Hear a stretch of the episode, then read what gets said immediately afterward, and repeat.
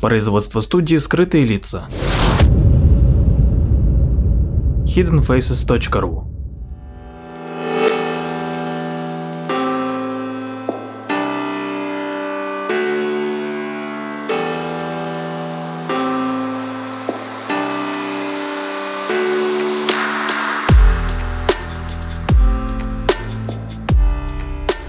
Здравствуйте, с вами Владимир Марковский и очередной выпуск передачи «Прожектор восприятия».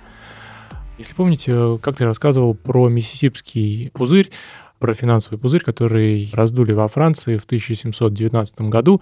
Он был связан с акциями компании Compagnie d'Occident, которые основали для торговли и участия в колонизации теперешнего американского штата Миссисипи. Тогда цена на эти акции выросла 150 франков в 705 году до 1700 франков в 2019 году. Ну и, конечно же, в какой-то момент этот пузырь лопнул, а покупателями э, в свое время были как французы, так и иностранцы. Сам этот пузырь стал причиной того, что даже британский посол просил английское правительство сделать что-нибудь, чтобы остановить отток английского капитала в этот пузырь. И этот пузырь лопнул 2 декабря 1719 года, и вследствие этого краха капитал начал перебираться обратно в Англию из Франции. В принципе, начало XVIII века было временем, когда многие рискованные экспедиции и предприятия начали финансировать с помощью размещения акций. Конечно же, Англию это не обошло стороной. Была основана компания Южных морей. С ней тоже связана интересная история и очередной пузырь, который раздули в течение нескольких месяцев в 1720 году. Больше года Великобритания тогда жила в состоянии биржевой лихорадки. В результате многие британцы разорились или потеряли большую часть своего состояния.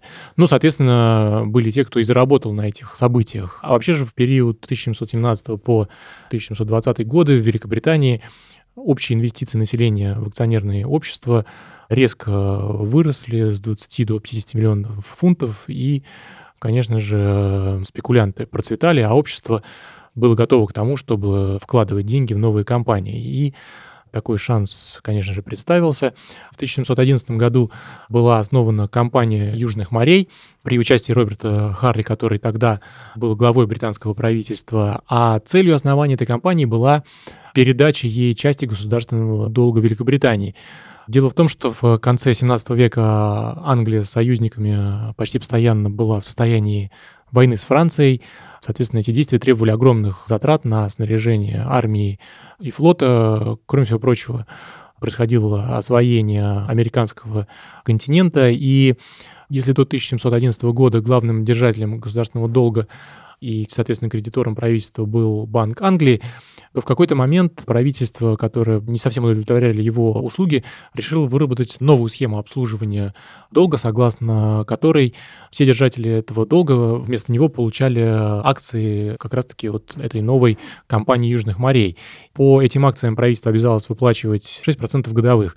И выгода британского правительства была в том, что вместо множества кредиторов оно теперь имело дело с одной компанией, которая занималась обслуживанием этого долга и получала за это комиссионные и процент по акциям, и не требовала погашения основной части долга в ближайшем будущем. Все равно часть долга осталась в ведении Банка Англии и Ост-Индийской компании, и при этом мелкие держатели долга на тот момент в результате этой схемы обмена долга на акции получали в свое владение ликвидный инструмент, который можно было легко продать, если нужны были наличные деньги. То есть они получали акции.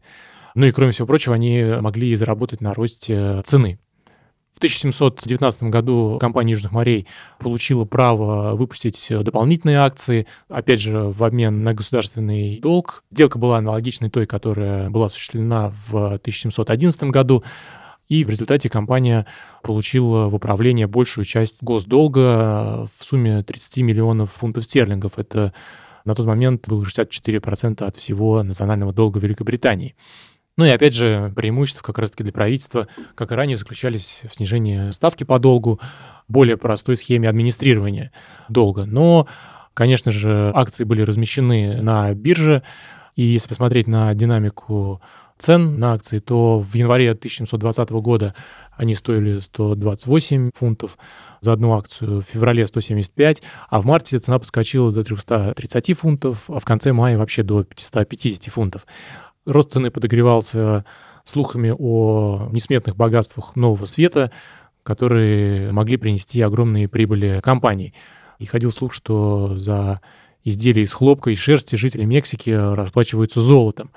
И будто бы компания получила право строить и фрахтовать столько судов, сколько пожелает. И право не платить проценты испанскому монарху. А нужно сказать, что на тот момент судоходство контролировалось Испанией, и англичанам приходилось согласовывать поставки товаров и платить с этого налог испанскому монарху.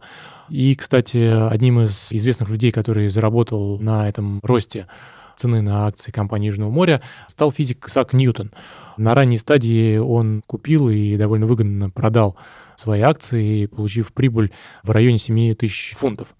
При этом нужно отметить, что появилось огромное количество других компаний, которые выпускали свои акции, желая обогатиться на волне энтузиазма инвесторов. К слову, владельцем одной из подобных компаний был принц Уэльский, который получил около 40 тысяч фунтов от размещения акций подобной компании. Но с подачи компании Южных морей, которая опасалась, что конкуренты перетянут к себе потенциальных инвесторов. В июне 1720 года парламент принял акт о пузырях, так называемый Bubble Act, который устанавливал, что акционерное общество могло быть образовано только с разрешения короля или парламента через парламентский акт или королевскую хартию. К августу цена на акции достигла 1000 фунтов стерлингов, но, конечно же, рост не мог быть постоянным. В августе началось падение цен на акции компании, а после того, как стало известно, что Блант, являвшийся председателем, и другие директора компании начали продавать свои акции. В сентябре они подешевели до 725 фунтов в течение двух дней, и наступила паника. 24 сентября компания объявила о банкротстве, и в последний день месяца акции можно было купить по цене 150 фунтов за штуку. Только за три месяца цена упала на 85%, и, к сожалению, Исаак Ньютон, который опять купил акции в надежде на безумный рост потерял около 20 тысяч фунтов, после чего заявил, что он может вычислять движение небесных тел, но не степень безумия толпы. И, кстати, среди потерявших свои сбережения был и писатель Джонатан Свифт, который известен по произведению «Путешествие Гулливера». Разгорелся финансовый кризис, который пришлось тушить новому главе правительства, первому лорду казначейства Волполу. В декабре 1720 года парламент начал расследование, и, конечно же, вскрылись факты коррупции среди директоров компании и членов Кабинета министров. Их недвижимость и состояние были конфискованы для выплаты пострадавшим вкладчикам. Часть акций были распределены между Банком Англии и Ост-Индской компанией. И, в общем-то, так завершился грандиозный финансовый бум 1720 года.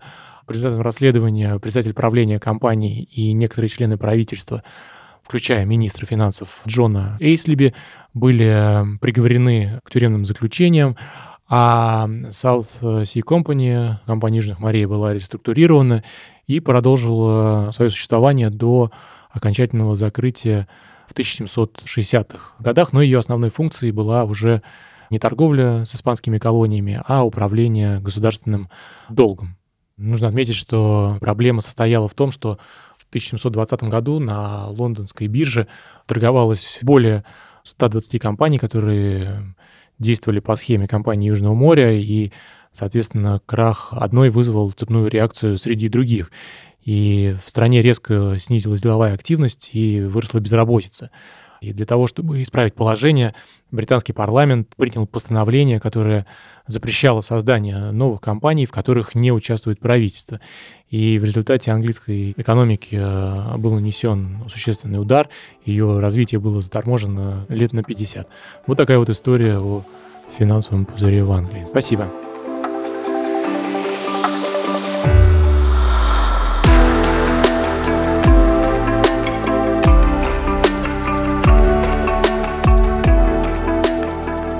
Подписывайтесь на наш инстаграм подкаст студио в одно слово «О» на конце. Ищите нас в социальных сетях по названию сайта hiddenfaces.ru. Слушайте наши подкасты бесплатно на сайте hiddenfaces.ru, а также в приложениях SoundStream, Яндекс.Музыка, подкасты от Apple и Google Podcast в приложениях для Android.